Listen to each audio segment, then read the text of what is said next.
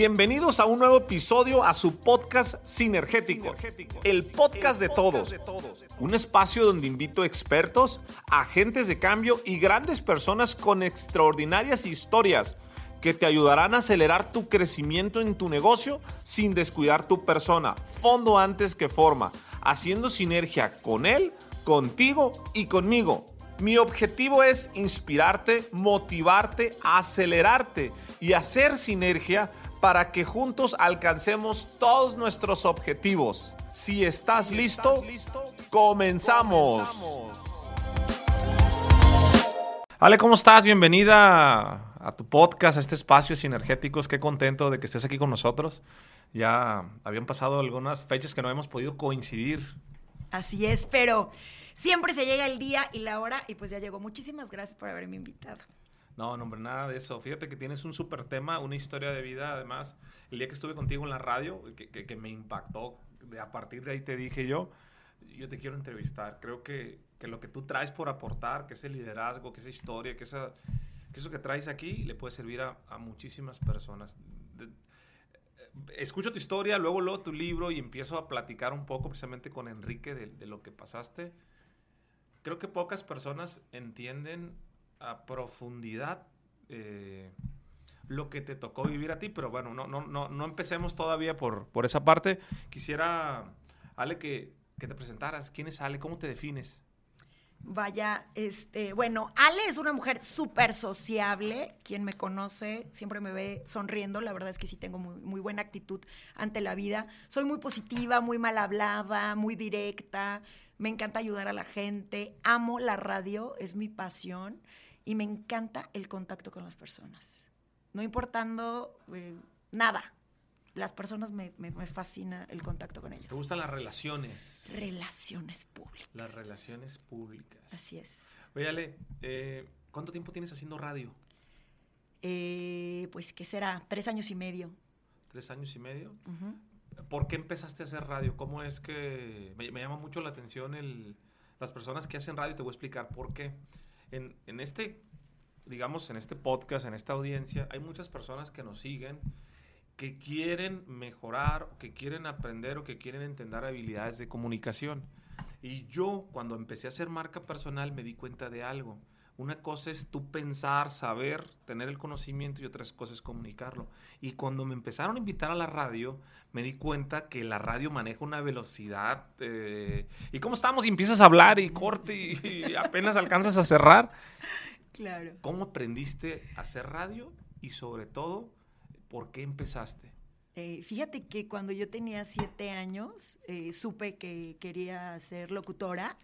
Era mi pasión. Mi papá en ese tiempo viajaba eh, a Estados Unidos con frecuencia y digo, pues eran los ochentas, ¿no? Entonces, pues aquí no había como esa posibilidad de, tener a tu alcance a lo mejor una grabadora y grabarte. Bueno, pues mi papá, que en paz descanse, pero ahí en su oficina están grabaciones del programa de radio que yo hacía a los siete años con un casetcito, con, era una grabadora amarilla, me acuerdo perfecto, con botones en color pastel, y mis invitados eran mis hermanos. Yo soy la mayor de cinco hijos, y puedes creer que conduzco igual que cuando tenía siete años. Y la vida, bueno, me llevó por ciertos caminos donde estudio, soy contador público, soy estilista profesional, soy tanatóloga, bueno, he hecho de todo un poco, pero este, al final este, la radio me encontró. Yo la estuve buscando por años ¿eh? y, llegó de la manera más extraña.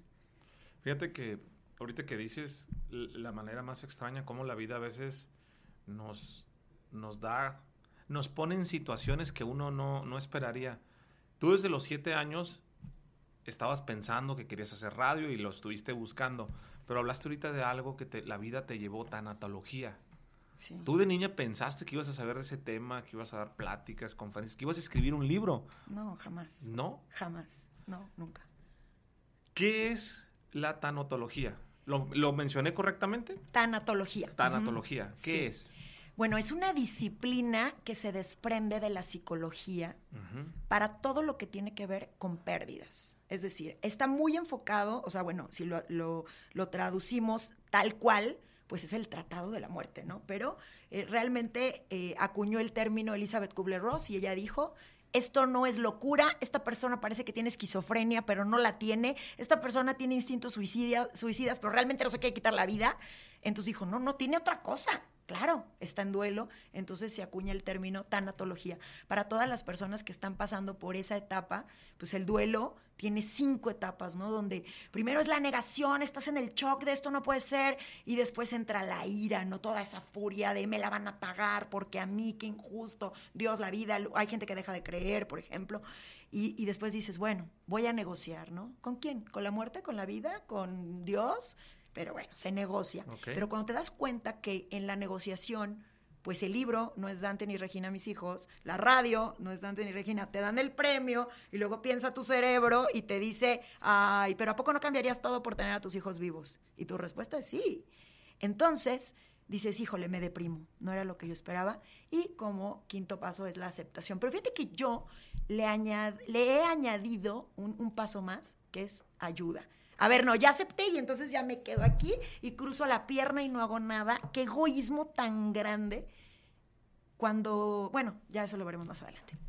Fíjate que de, estos cinco pasos hay ciencia detrás, ¿no? Lo he escuchado yo en, en películas, en novelas, en series. claro. Todos los vivimos todos los que tenemos un proceso de muerte o para quién aplica estos cinco pasos? Para pérdidas. Para pérdidas. Perdí a mis amigos, perdí mi escuela, perdí mi estatus, perdí mi salud, perdí mi juventud. Sí. Hay personas que llegan a la tercera edad y dicen, me niego a envejecer, entonces me opero y ya no soy ni lo que era. soy un chavo ruco. Soy un chavo ruco y entonces los ves vestidos del verde y del rojo, digo, muy respetable, pero ellos tienen un duelo y están enojados.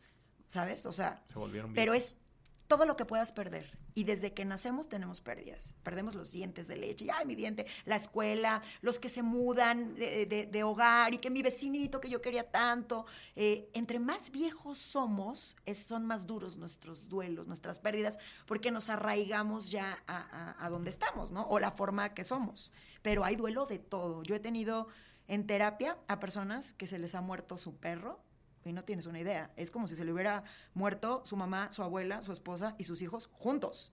Porque el lazo. Aquí lo que importa es el vínculo. El vínculo que tengas con, con la persona o la cosa o la situación.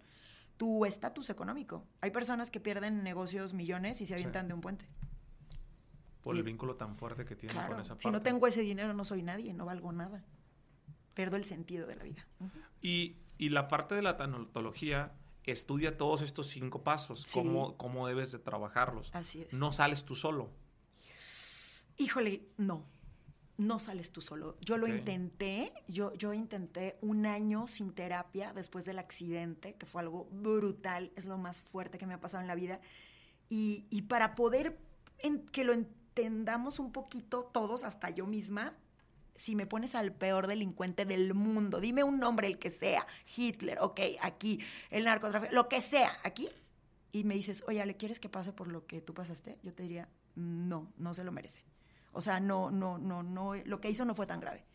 No hay un ser humano que yo le deseara lo que me pasó. De verdad te lo digo.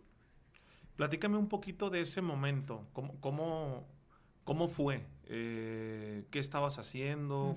¿Cómo, para ponernos a todos en contexto. Ok, pues mira, yo eh, no trabajaba en ese tiempo. Sí. Era una mujer recién casada, literalmente, pues tenía escasos tres años de casada.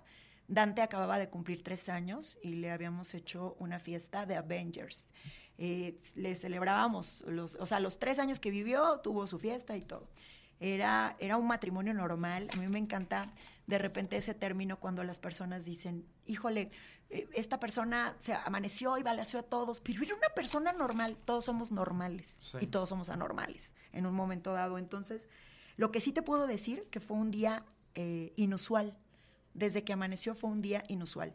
Ese día yo me fui a caminar a Los Colomos, un parque que está aquí en Guadalajara, y este, pues fui con una amiga y, y después se lo confesé, ¿no? Yo en 15 días me iba a mudar a una casa, en un fraccionamiento muy bonito, y mi papá me había regalado una casa. En ese momento, mi realidad era la siguiente. Tenía a un hombre que me amaba y que yo lo amaba. Tenía el niño que siempre quise tener, la niña que siempre quise tener, todo era perfecto y tan controladora que me operé porque yo dije, voy a tener al niño, a la niña. Bueno, yo escogí la fecha de nacimiento de mi hija y me sometí a una cesárea para que naciera ese día. O sea, de, de esos niveles estamos hablando. Cuando eres súper controlador y te pasa lo que me pasa, bueno, aunque no seas controlador, pero vaya, me sobrepasó. Tú decidiste voy a tener niño, niña y me opero y no más. Y así sucedió. Vida perfecta. Vida perfecta. No, no, no, todo Esposo, era... familia, casa, todo Y bien. así lo pensé. Yo me la vivía renegando en la, la casa que se quemó, este, para hacer un poquito de referencia, que también, bueno, creo, eh, bueno, eso pierde el sentido cuando entonces aterrizas de que todos tenemos una fecha para nacer y para morir. Pero Sí. esa casa y yo nunca fuimos amigas. Era una casa que rentamos y desde que yo entré, la casa me espantó. O sea, yo entro y le digo a mi entonces marido, eh, no hice clic con la casa. Recuerdo perfecto. Cuando yo tenía eh, de preparación emocional, nada, nada. O sea, te lo juro, Jorge, que yo era, bueno, un animalito así, en la cuestión emocional, nada. No había tomado un solo curso, nada. Pero yo no hice clic y recuerdo habérselo compartido. Me dijo, solo vamos a vivir unos meses aquí. Pues sí, Sí. mientras que se quema nomás. Entonces, eh, posteriormente empezaron a pasar cosas muy extrañas en la casa, tales como plagas. Eh, eh, tuve plagas de, de cucarachas mini, cuando pues yo era sumamente limpia, tenía una persona que me ayudaba, yo no trabajaba, me dedicaba 100% a mis hijos, yo tenía el plan de que mis hijos tuvieran a su mamá muy presente 24/7, por lo menos toda la primaria, ahí ten- tuvieran a su mamá. Bueno, y ya después trabajaría porque siempre he sido una mujer muy trabajadora, muy movida. Y después apareció un alacrán en el cuarto de Dante y como había un árbol de aguacates afuera, dije, bueno, Sí. pues fue eso. Todo lo disculpaba, disculpaba, pero siempre renegaba, todos los días renegaba de la casa. El día del accidente, bueno, previo al accidente, unos, unos 15 días antes, yo odio las ratas, o sea, les tengo fobia de verdad. Y una rata de tamaño de un conejo me apareció en el inodoro. O sea, esto de verdad nunca lo había dicho. Y entonces yo, como soy muy desconfiada, era, ya no soy tanto. Volteé y vi la rata, grité, bueno, como si me hubieran apuñalado ahí en el baño. Y ya, dije, nunca más vuelvo a hacer del baño. Imagínate no hacer del baño en tu casa de, del miedo. Pero eran puras alertas y llamadas de atención que recuerdo que mi hermana me dijo, ¿y por qué no te sales de ahí? Le digo, ¿quién me va a rentar una casa por 15 días, por 20, por pon tú que un mes faltaba, ¿no? Pues nadie. Total de que el día del accidente se cae un poste de luz sobre mi casa.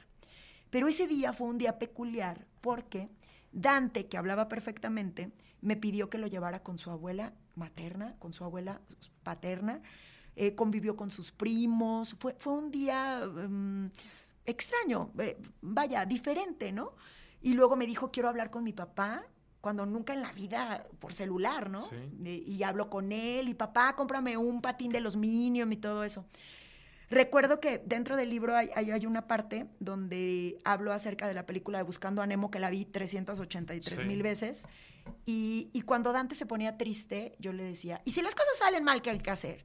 Y, y ya le empezaba, nadaremos, nadaremos en el mar. Ahorita te la canto, pero pasó mucho tiempo para que no llorara yo sin cantar esa canción, por todo lo que representaba para mí. Pero no, no era solo el accidente. Ese día que se cae el poste de luz, yo recuerdo haberle hablado a mi mamá y a mi hermana y haberle dicho, pinche casa, me tienes hasta la madre. Lo único que falta es que se queme. Hay que cuidar mucho lo que decimos en, en positivo, pero Sí. más lo que decimos en negativo, porque es un decreto, porque le estamos diciendo algo al mundo, al universo, a Dios, mm, no lo sé. Yo lo dije con tanta fuerza que cuando sucedió, este, tampoco me hago tonta. Claro que le dije a mi hermana, ¿te acuerdas de lo que te dije? Sucedió, pero con mis hijos adentro. Tenía que haber más aprendizaje. Bueno, total de que esa noche, este, pues, ah, ah, en la mañana que iba con esta amiga, eh, ella estaba embarazada, traía ahí un tema de que pues en ese momento no, no, con el papá del niño no había una relación estable, por así decirlo.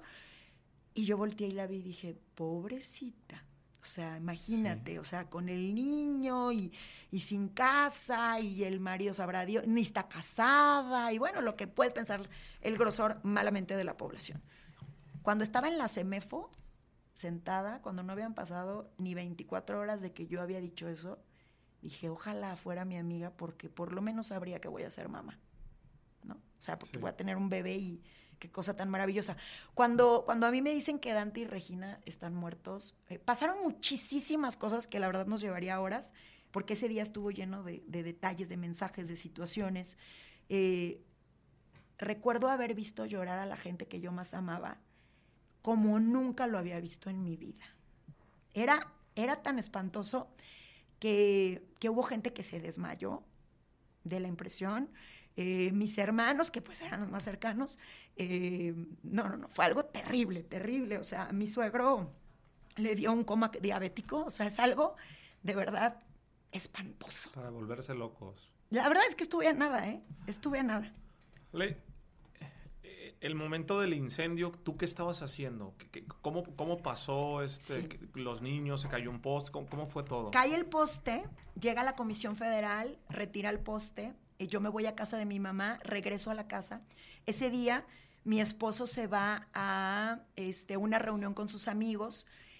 Y si ustedes no creen en el ángel de la guarda y todas esas cosas, pues bueno, es muy su problema, yo sí creo. Y yo me puse un chonguito, mis hijos cenaron eh, Nutella con pan ahí, normal, un día normal.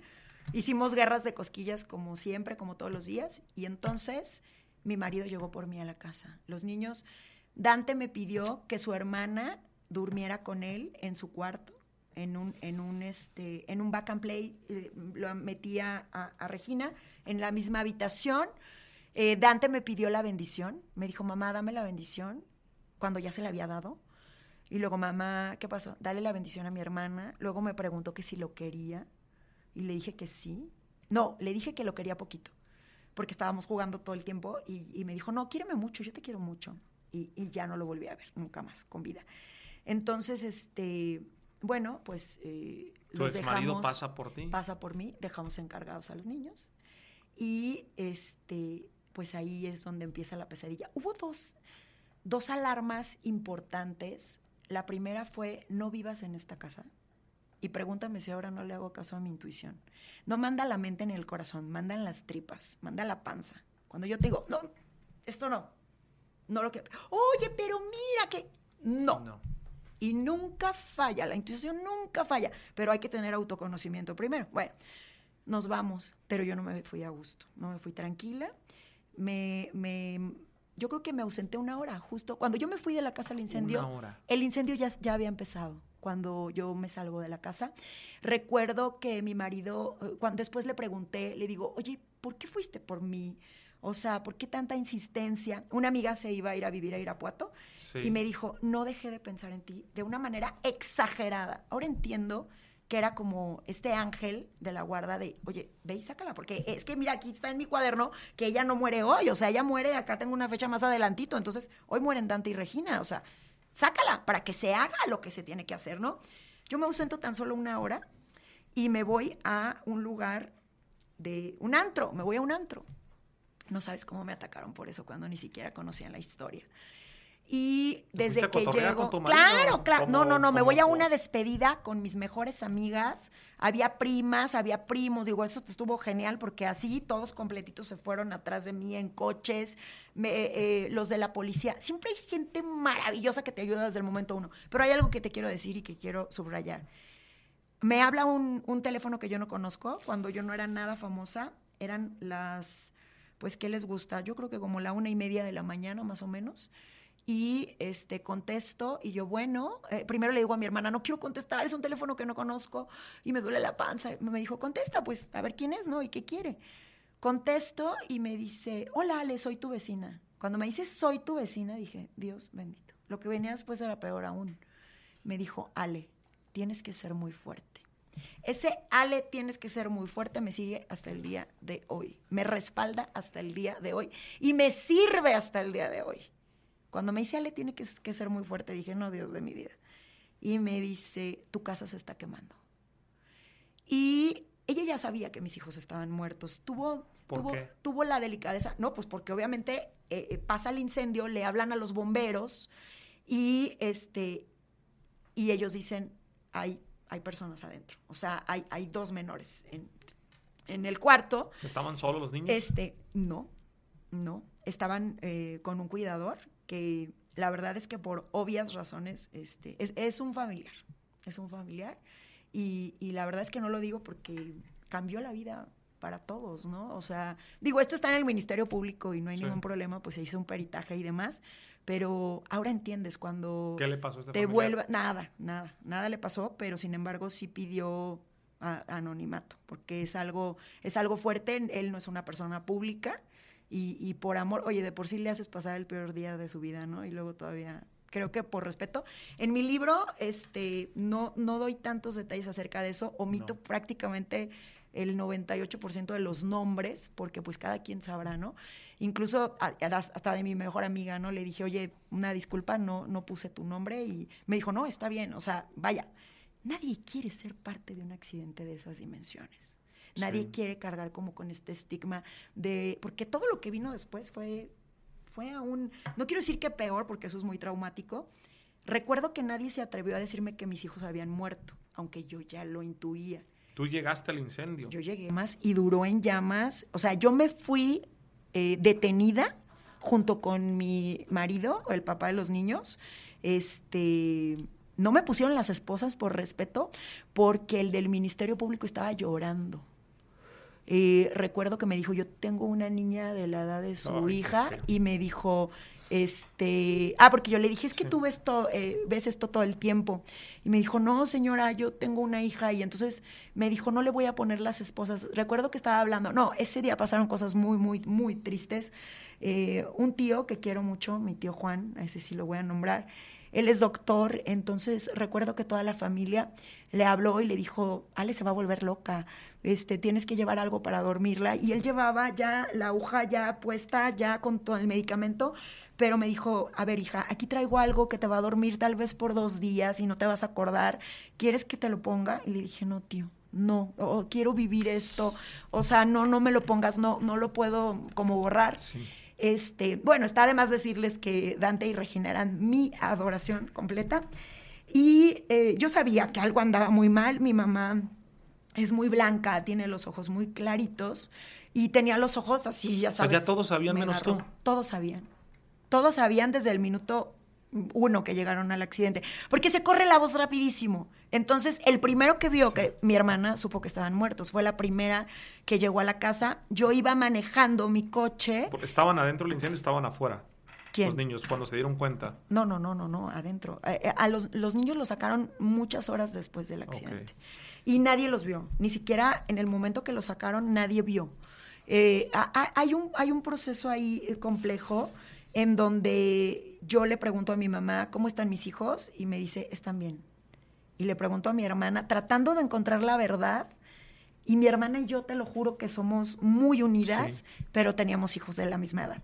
Ella sabía que si me decía que sí, se iba a quebrar. Entonces me dijo, ¿están bien? Y yo, ¿y en dónde están? En la ambulancia, pero todo está bien. Y entonces dije, no, tengo que ir con el que de verdad me va a decir, porque se necesita mucha fuerza. Y voy con mi papá, que en paz descanse, y, recuerdo que le dije, papá, eh, cuando yo, lo primero que quería yo era una cama, me acosté en, una cama que me prestaron, y, le dije, me quiero acostar, me tengo que acostar, y ya me acosté, y después caminé, porque me dijeron, hija, tienes que venir, no me iban a decir, te van a detener, ¿verdad? Pero era eso lo que seguía, y ya le dije, oye, papá, este, Dante se murió, y me dijo, sí, y Regina también, sí. Estábamos sentados en la banqueta. Lo primero que vi cuando mi, mi papá me dijo que se habían muerto mis dos hijos, volteé y lo primero que vi fue una cruz porque en la esquina de mi casa había un templo. Y entonces yo le dije a mi papá, papá, ¿qué vamos a hacer? ¿Y sabes qué me dijo? No sé. Y dije, ahora sí, ya me llevo la chingada. Porque mi papá siempre sabe qué hay que hacer y nadie sabía qué hacer. Fue, fue una desgracia que nos sobrepasó a todos. Recibí el teléfono de, en casa de mis papás, lo tuvieron que desconectar.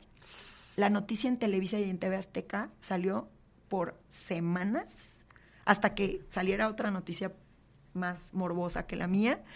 Recibí comentarios en el informador de gente que no me conocía, más de 1500, donde qué bueno que se te murieron tus hijos por andar en la fiesta de repente, este, ahí te encuentras eh, ante dos situaciones. Yo, yo te he de ser muy sincera.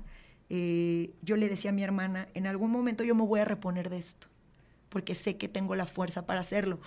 Pero cuando me reponga, me voy a volver una piedra.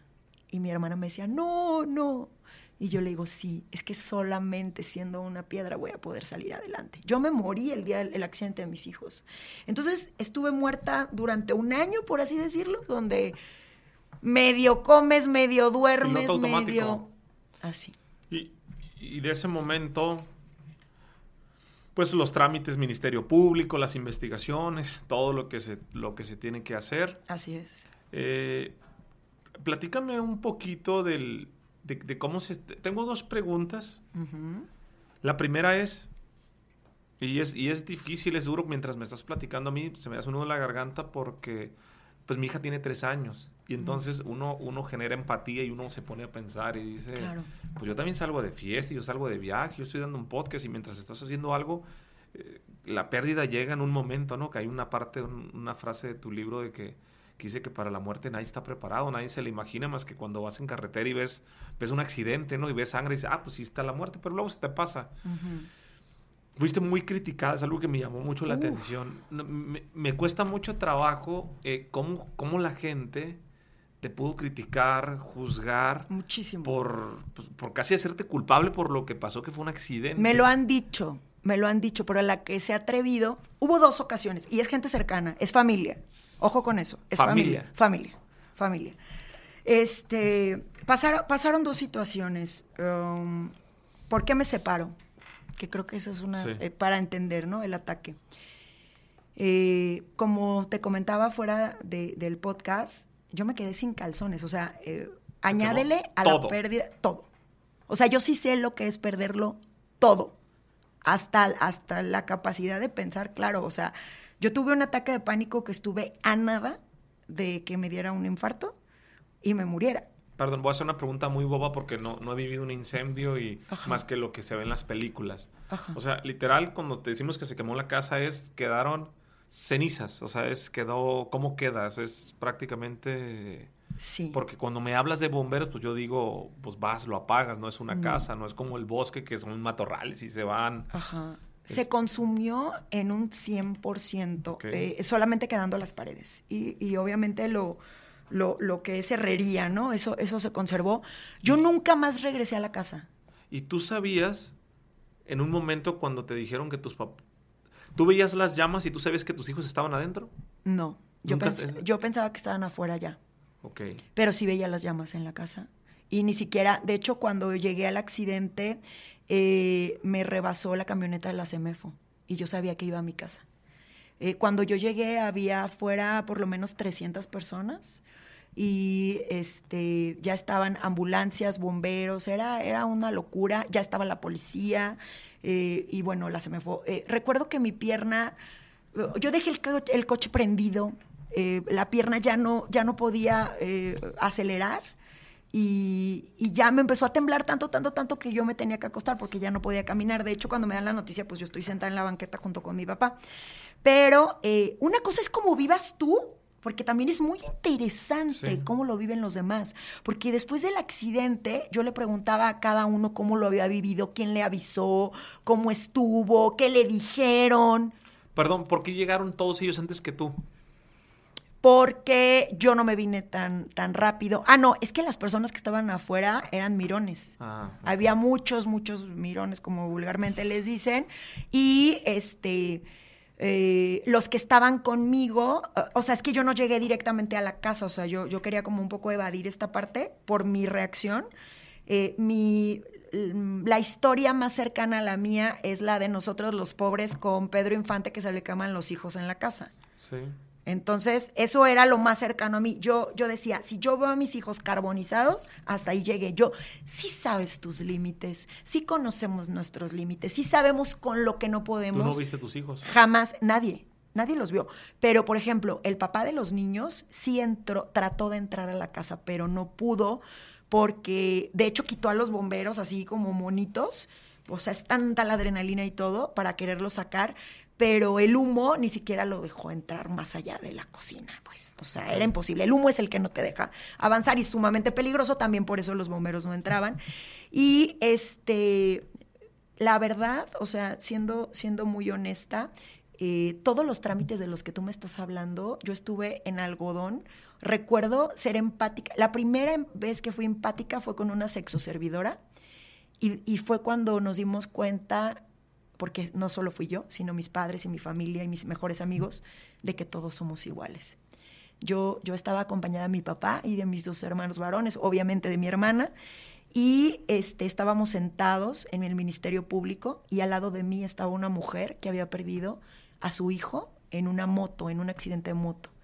Empezó a gritar y entonces a mi, mi papá me dijo, ay, este, hazte por acá, no, no la oigas y no sé qué, porque te va a asustar. Pero entonces yo ya no lloraba, yo no lloraba como ella, y este, ella lloraba así, ¡ah! con unos gritos espantosos, y eso pues nos ponía nerviosos a todos, ¿sabes? Pero yo me acuerdo que bajé, dejé yo de llorar, y, y yo dije, ¿qué pasó? Y, y, me dijeron los del Ministerio Público, no, es que su hijo se murió en una moto, y dije, pobrecita, la empatía es una cosa increíble, maravillosa, es lo mejor que tenemos como seres humanos. Descuidas un poco lo tuyo y dices, pobre mujer. Después bajé la mirada y vi que sus zapatos estaban rotitos. Aún con la pena, y ojo con lo que voy a decir, que dicen las penas con pan son buenas, es verdad, es verdad. No es lo mismo no tener dinero para enterrar a tu familiar y que digan, pues, pregunta número dos de la señora oiga, ¿y, ¿y cuánto sale pues el velatorio y pues un cajón así más barato? Este, no, pues le sale cinco mil pesos. Oiga, y más barato. No, pues señor, pues solamente que pues lo incineremos, pero común, ahí le vamos a dar cenizas de todos. Pues ese, oiga, y este, y puede ser en pagos. Este, sí. Y en eso yo me quedé sumida en el decir, ese fue el primero bendito sea Dios que dije después del accidente. Dije, bendito sea Dios. Yo no, jamás supe cuánto costó nada, nada de dinero ni nada de cosas de trámites. Mis hermanos, bueno, me, mi papá, o sea, recuerdo que estuve detenida de 3 de la mañana a 3 de la tarde y mi papá tuvo que dar las escrituras de su casa y de su negocio porque la fianza comenzó a subir, comenzó a subir, comenzó a subir. ¿Y saben por qué comenzó a subir? ¿Por qué? Porque mis hermanos y mis amigos, en el afán de ayudarme, le hablaron a todos los contactos que tenían. Cuando yo ah. llego con el Ministerio Público, que era una mujer, me dijo, Ale, ¿quién eres tú? Y recuerdo que le dije, yo no soy nadie. Y me dijo, ¿quién es tu papá? Y yo, no, pues mi papá es un comerciante, él tiene su negocio, lo empezó, pero ni somos ricos ni nada. Y le dije, no soy nada. Me dijo, diles que no te están ayudando. He recibido llamadas de, por parte del gobierno y esto no te está ayudando. Te voy a explicar lo que es calentar un asunto. Cuando se calienta un evento como el tuyo, con alguien de clase media, relativamente alta, la gente quiere que se haga justicia contigo. Es decir, ay, si estuviera pobre y entonces qué hubiera pasado, ¿no? Entonces, como más o menos tienes recursos, hay que hacer justicia con ella y hay que ver que ella no haya quemado a los niños, hay que ver que él no haya quemado a los niños, y entonces deténla y que no salga del país. Yo no pude salir del país en un año, digo, ni quería, ¿verdad? Pero yo no lo supe. Eh, mi papá desconectó todas las televisiones para que yo no viera este, las noticias, que no viera periódicos, que no viera, de verdad, la furia y la crueldad de la gente cuando, cuando quieren de verdad. O sea, la gente te señalaba como culpable. Sí, eh, como irresponsable. Eh, vaya, yo lo que les quedé debiendo es de, ¿y por qué no estás quemada tú? ¿Y por qué no te quemaste? ¿Qué hubiera pasado si a mí se me hubiera quemado la mitad del rostro y yo estoy ahorita contigo en la entrevista? Pues en vez de tener 50 mil views, pues vamos a tener 100 mil. ¿Sabes por qué? Un millón, ¿no? Más, porque si yo tengo la cara aquí quemada y así, entonces yo te voy a decir, yo, esta mujer es una santa. No, yo no escogí no quemarme. Yo cien mil veces le dije a mi familia qué plan tan perfecto hubiera sido que si hubieran muerto, que nos hubiéramos muerto los cuatro. Nos chillan una vez y ya, en paquete, ¿no? Y lo, de, lo hablábamos mi, el papá de mis hijos y yo. Fue, horrible porque a la semana del accidente, no, más, como a, los, a las tres semanas del accidente yo voy a la Gran Plaza, una plaza muy famosa aquí en Guadalajara, a comprar ropa. ¿Por qué? Porque no tenía ropa. Voy y una amiga de mi entonces suegra me toma una fotografía y me sube al Facebook para decir, mira, no le dolió, mira cómo le dolió que se le murieran sus hijos, que ya anda de shopping, ya anda de compras. Esa fue la primera de miles. Después recibí críticas y comentarios tan estúpidos, Jorge, como el de, pues ya supéralo, ¿no? Ya, ya, pues ya, deja de llorar, ¿no? Ya estuvo. Y yo decía, si se me muriera la perra que tengo ahorita, tengo dos, Yo creo que sí le andaba chillando como un año. Eran mis hijos. Pero después, ¿qué crees? O sea, después del llanto y de esta búsqueda, sí iba yo a librerías y, oiga, libros de tanatología. Ay, pues ahí hay. Yo lo leía, malo, malo, malo, malo, basura, basura, basura, basura. Bye. Nada, ninguno me sirvió. Mi papá, acércate a Dios, vamos al templo, que mira, la primera misa a la que yo asistí, recuerdo meterme en el confesionario, había una cola de siete gentes y el padre se salió del confesionario y me dijo, vente. Han de haber dicho, ¡Oh! ¿esta quién mató? ¿O con cuánto se metió, no? ¿Qué hizo? Y me llevó ahí al cuartito y me dijo, ¿sabes qué?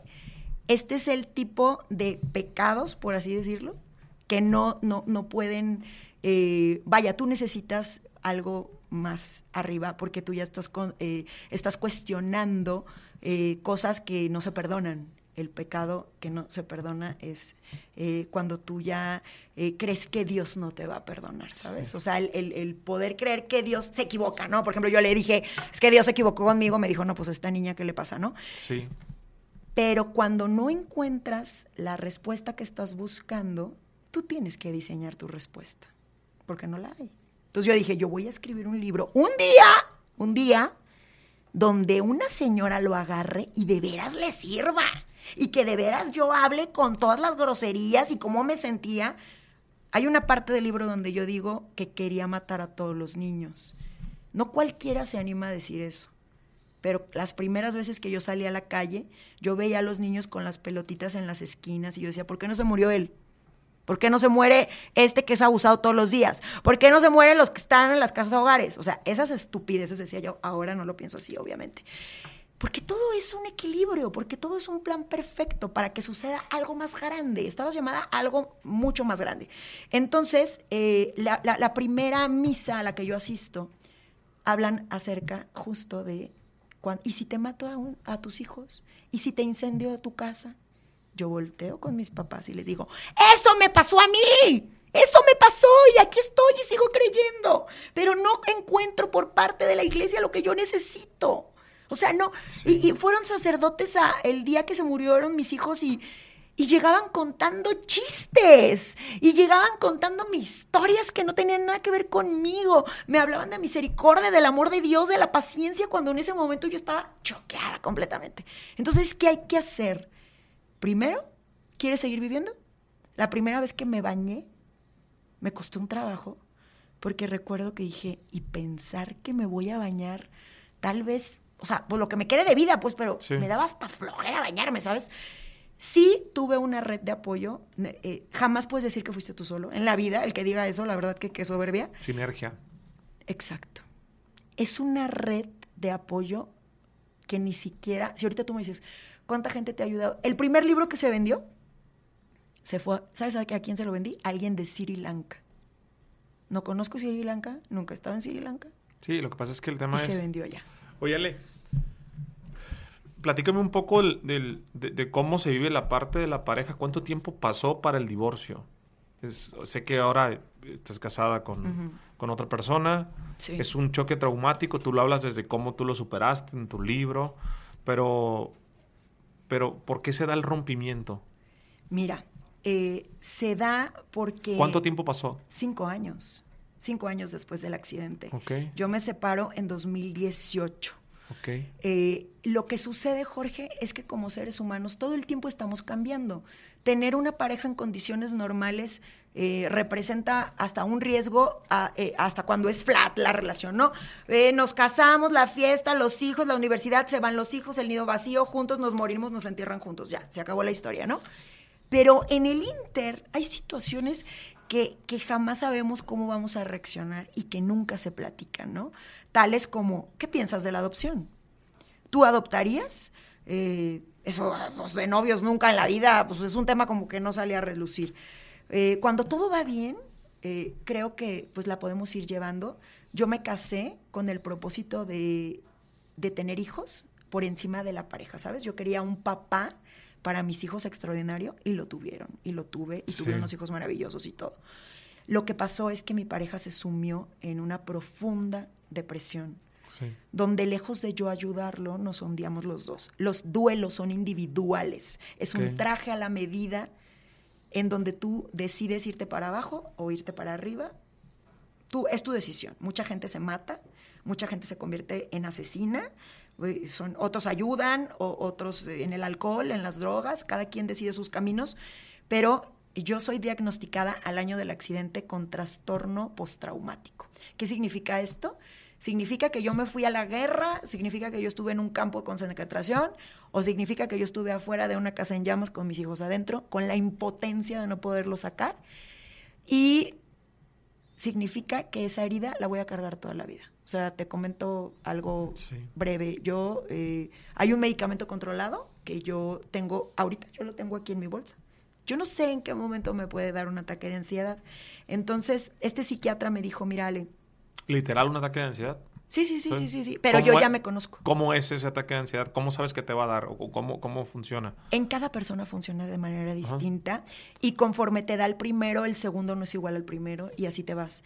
Porque el cerebro es una máquina increíble que si tú eres una persona astuta, eh, movida, inteligente, digo, no quiere decir que a los tontos no les dé ansiedad, no, pero eh, tu, cerebro va a encontrar la manera de buscar esa parte que no has trabajado.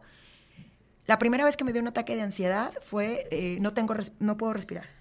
Y me dio exactamente, mm, pues sí, al año del accidente. Más o, más o menos al año del accidente, al año. Y es, te puede dar en cualquier parte, a cualquier hora.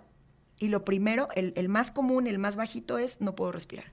Se confunde con un ataque, este, eh, como cardíaco, como que te va a dar un infarto, como que, pero lo primero es no puedo respirar. Y, y, el no poder respirar te, te llama hacia otras cosas que estás perdiendo el control sobre tu cuerpo.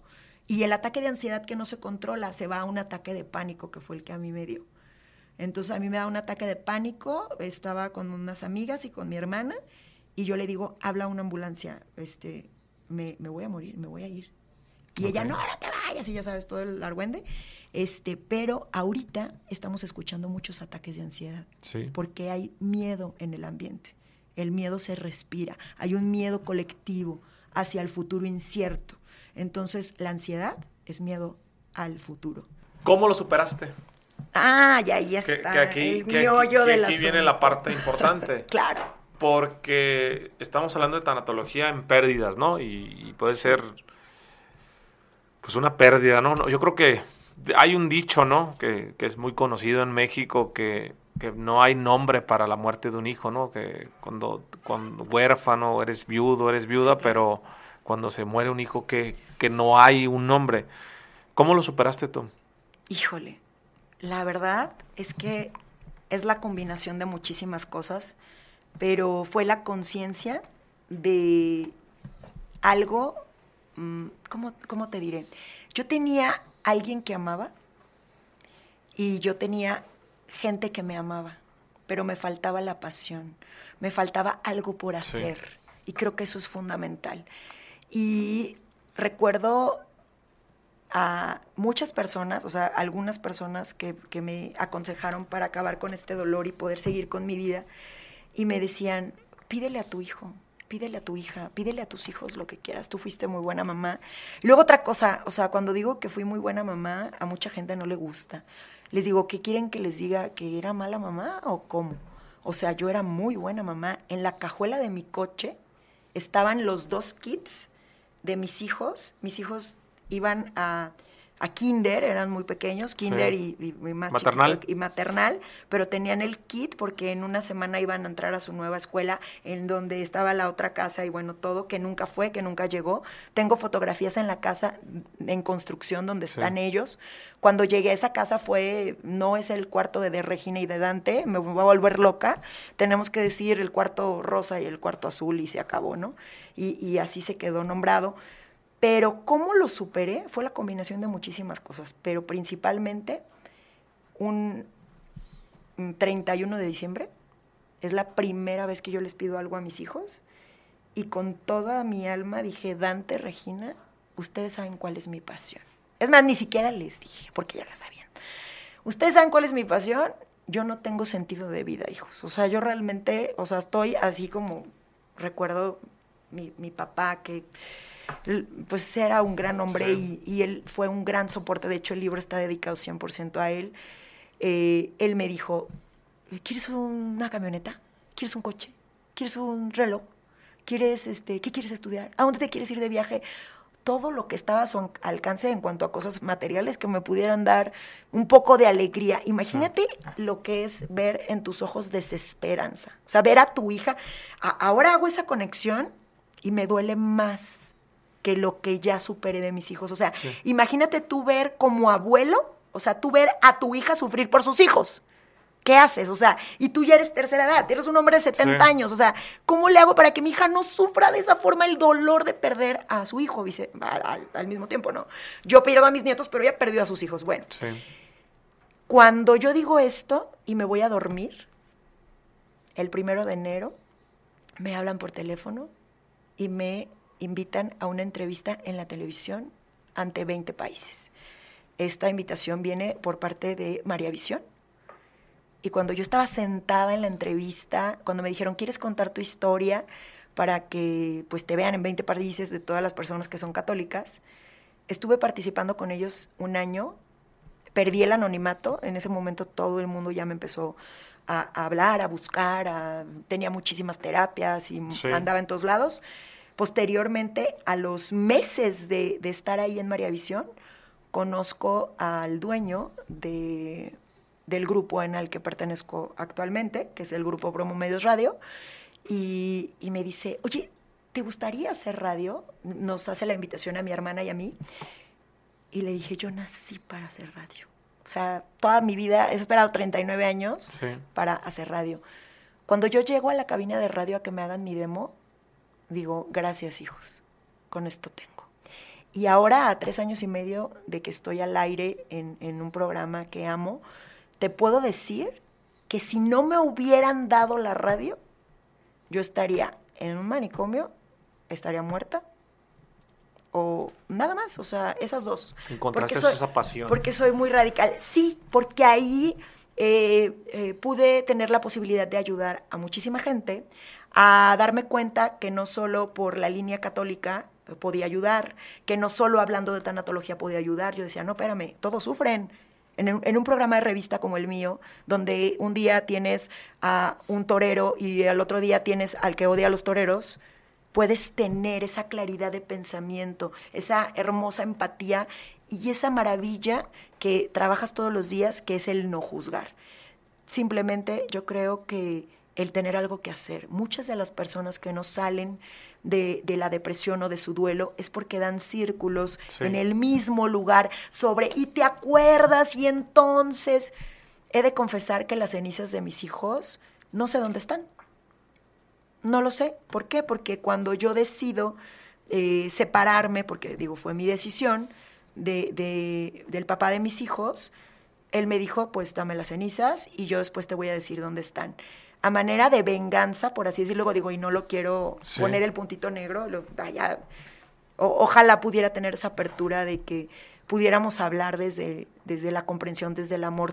fuimos los, los que participamos en la gestación de estos dos maravillosos seres que cambiaron la vida de los dos. Y este, cuando le hablé y le dije, ¿dónde están las cenizas de mis hijos? Me dijo, nunca te voy a decir dónde están. Casi, casi, y al final, ¡buah! Oh, oh, oh". Y yo dije, ay, ¿qué crees, mi rey? Soy tanatóloga. Al principio me dio coraje, fíjate. Cuando él me pidió las cenizas... O sea, cuando tú te divorcias, él te dice, dame las cenizas. No, sí, sí, sí, pero al tiempo, o como a los um, tres meses me las pidió, cosas así. Yo las tenía y mi nueva pareja me ofreció que tenía nichos y me dijo, bueno, pues hay que ponerlos en los nichos. Y yo decía, pero es que ¿cómo si ellos se apellidan de otro modo y él, este, este, estos niños pues no son eh, nietos ni son familia, o sea, no pertenecen, ¿sabes? Es una locura cuando ellos ya ni siquiera están aquí. Y recuerdo que hubo una persona muy cercana a mí que amo y que me encanta su humor y me dice, dale ceniza de cigarro y dile que son tus hijos. Y le dije, no, eso nunca lo había dicho. Le dije, no, jamás me atrevería. No pudiera jugar así con los sentimientos de alguien. Pero ¿qué crees, mi vida adorado? Pues el otro sí pudo. Y me dijo, nunca te las voy a dar. Y ahí dije, hijo de la fregada, te hubiera dado ceniza de cigarro, como me dijo. Y después dije, ¿sabes qué? No. Hablando con grandes coaching, no te voy a exagerar, pero conozco a más de 200 sí. coaching, psicólogos, psiquiatras, porque pues así es la búsqueda y así es como nos encontramos. Me dijeron, Ale, ¿para qué quieres eh, las, cenizas. si tus hijos los traes aquí, en el corazón? Y tu comunicación es directa con ellos, eh, tú crees en el cielo, en que los vas a volver a ver. Tienes toda la razón del mundo. Ay, te llevaste las cenizas, pero ¿qué crees? Mis, mis hijos viven en mi corazón y todos los días. Yo traigo un anillo, que es un compromiso con mis hijos, para que cuando quiero hacer una cosa que no estoy muy segura si está mal o está bien, le doy dos vueltitas al, para, para no para no traicionar la memoria, memoria de mis hijos. Siempre que, hago una terapia, de hecho es un niño y una niña, siempre que hago una terapia o, siempre que, hago un, una conferencia o algo, digo, Dante Regina, gracias porque gracias a ustedes, este, estoy aquí frente a estas personas, que es la verdad, porque sin tener una historia como, como la de ellos, y yo dije, ustedes no se van a morir nunca, o sea, la gente los va a recordar, hay gente que me escribe, Dante y Regina, hay gente que el 3 de agosto de cada año, que no conozco, gente que no conozco, me manda angelitos, me manda mensajes lindos, Ale, estamos contigo, mira tus bebitos, tus angelitos, cosas lindísimas. Y la, y la balanza se va así, Jorge, ¿eh? De lo que yo te estoy contando, que no llega a ser ni el 1% de la crueldad y que la gente y que todo. Pero luego, ¿qué pasa? Primero es, pobrecita de Alejandra, ay, pobrecita, se va a volver loca, ay, cuídenla, se va a suicidar, que no se vaya a aventar de lo que viene siendo el puente y el edificio y así. Y, y, hubo gente que estaba así de, cae que no cae, cae que no cae, esperando que cayera. Cuando vieron que no caí, dijeron, ¿y ahora qué va a pasar? Y empezó a pasar el tiempo, el tiempo, el tiempo, me voy a la radio, hubo gente que no me veía desde el accidente y entonces lo que les llega a su cerebro, y no es por juzgarlos, es decir, no le dolió, o no le dolió lo suficiente. Porque si a mí me ha pasado eso, digo, yo estaría en el manicomio. O lo que tardo por la pistola a mi buró y me meto un balazo aquí o aquí. Entonces, el que me vean en la radio, en los eventos, en la forma... no, hijo, que me volví a casar. O sea, que me... ¿Cómo? ¿Cómo se volvió a casar? Pues así, miren, así me volví a casar. Así, aquí está. El anillo me lo dieron en Dubai. Es ahora que todavía no me lo perdonan. Y que me escriben, no, pues te casaste por dinero. Y luego entra la siguiente crítica. Sí. La crítica de las personas que no te conocieron, como tu rol como mamá. Y a lo mejor la percepción que doy es de frívola, y me encanta, pues ni modo, así la doy, siempre me voy a arreglar. O sea, pase lo que pase, me voy a arreglar. El día del velorio de mis hijos, yo, traía unos lentes, creo que eran Prada. En vez de decir, híjole, no manches, no sé qué, o sea, no sé qué haría en el caso de esta mujer. Híjole, ya viste que trae lentes Prada. Y yo decía, bueno, perdón, o sea, a la mano no tenía de tianguis, que sí tengo de tianguis, ¿eh? pero a la mano no tenía, tenía los que me puse. Fue la crítica que si yo pusiera atención a la crítica, ahorita sería el demonio, porque así, así sucede. Hay que hacer oídos sordos a esas críticas. Sí ha habido eh, cosas muy directas, eh, trancazos letales, sí he tenido oportunidad de tener face to face a la persona que habla mal de mí, y hay veces que quieres defenderte y otras no, que dices, este tiro sí me lo voy a echar y otras veces dice, ¿sabes qué no? Una persona que en una fiesta dijo que yo no estaba presente, obviamente, habían pasado como tres meses este, de que ella dijo eso, pero yo ya estaba casada con mi esposo actual. Y este, ella es familiar de, mi esposo. Eso es lo único que diré. Y entonces se le ocurrió decir que a lo mejor yo tenía algo que ver en el accidente. Y también dijo que eh, yo no me había casado por amor, y que no era lógico el amor que me tenía mi pareja, que yo lo estaba envenenando. Todo eso dijo. Bueno, cuando a mí me llega la información de un tercero, eh, primero hay que rectificar la información, hay que estar seguros, ¿no? Ya cuando estuve segura que era verdad, bueno, me puse como un demonio. Dije, estoy harta de que me difamen. Lo primero que voy a hacer es que, que les cueste dinero para que cierren el hocico. La voy a demandar, pero por lana, casi como si fuera Britney Spears. Y ahora sí me la vas a pagar, hija de la fregada. Y después respiré profundo y dije, a ver, ¿sabes qué es una que se anima, pero cien lo piensan, mil lo piensan, diez mil lo piensan, y si más conozco, pues ¿qué creen? Cien mil lo piensan y así nos vamos exponencialmente. Además que ella se animó a decirlo. Y la escucharon y yo no estaba. Cobardía y lo que tú quieras. Tuve oportunidad de que, bueno, más bien me pidió perdón, entre lágrimas y ya sabes, se me, se me hincó y bueno, todo un tema. Recuerdo que le dije, en tu vida vuelvas a nombrar a mis hijos. En tu vida, porque me vas a conocer. Fíjate que hay algo que no está tan chido y sí y no. La gente me tiene miedo porque me dice, tú ya no tienes nada que perder.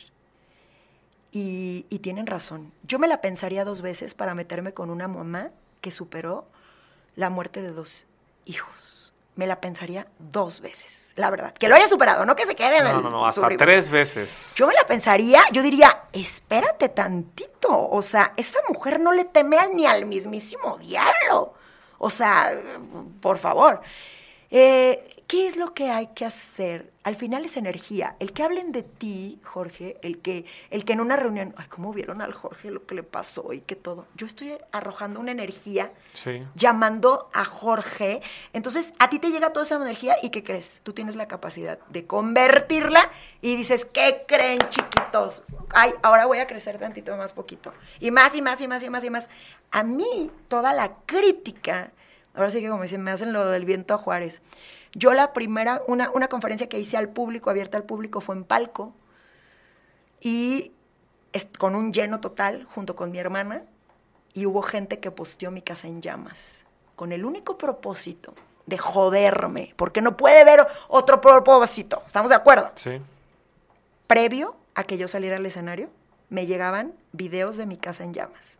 Eso es ser muy hijo de la chingada la verdad. Obviamente de cuentas fakes con dos seguidores, cosas muy, muy fuertes, muy crueles. Por dañar. Por dañar, o sea, ya cuando hay, hay que analizar el propósito, cuando haces algo por joder, o sea, ¿qué onda? ¿Qué te pasa? Pero me di cuenta que el camino es largo, que había muchas cosas por ver y que también eh, sí es verdad que después de la aceptación viene un regalo enorme para ti. Si tú no aceptas es como si yo ahorita te dijera, no, pero ¿sabes qué? Fue injusto, Jorge, no. Mis hijos no se debieron de haber muerto y, sigo, y sigo. Si yo no acepto, la aceptación es un regalo cuadrado, tiene sellado. Cuando yo abro el regalo, yo ahorita les puedo decir, antes decía que a mí la vida me debía, que Dios me debía, que Dios se había equivocado conmigo, que yo era bueno, en fin. Y hoy te digo que ya la deuda está más que saldada. Yo he recibido muchísimas más bendiciones de lo que equivalió mi pérdida. Siendo muy sincera y digo, todavía mi vida no se acaba, hay mucho más que hacer, ¿no? ¿Qué sigue para Ale? Los niños. Ese es un gran tema que tengo este, ahí como pendiente eh, creo que el sector más, no creo, estoy segura, el sector más vulnerable son los niños. Okay. Eh, y entonces estoy eh, escribiendo un libro que se llama El abusador está en casa. va a ser un libro muy bien documentado porque me he dado cuenta que en México la verdad es que no sé, tal vez siete de cada diez niños son abusados sexualmente, físicamente, psicológicamente por sus mismos padres, por el padrastro, por la madrastra, por la abuela, por lo que sea. Y en la Feria Internacional del Libro, por ahí hubo dos, tres casos de niños que, fueron abusados y que siguen siendo abusados. Tú y yo estamos aquí sentados y ahorita están violando a un niño, ¿no? Entonces dices, oye, no, pero las mujeres, pero la pobreza, pero, o sea, y todas las cosas que pueda haber, pero el niño tiene a su tirano en la casa. Y el tirano tiene las llaves del coche y el niño no maneja y tiene las llaves de la casa y se lo está fregando toda la vida.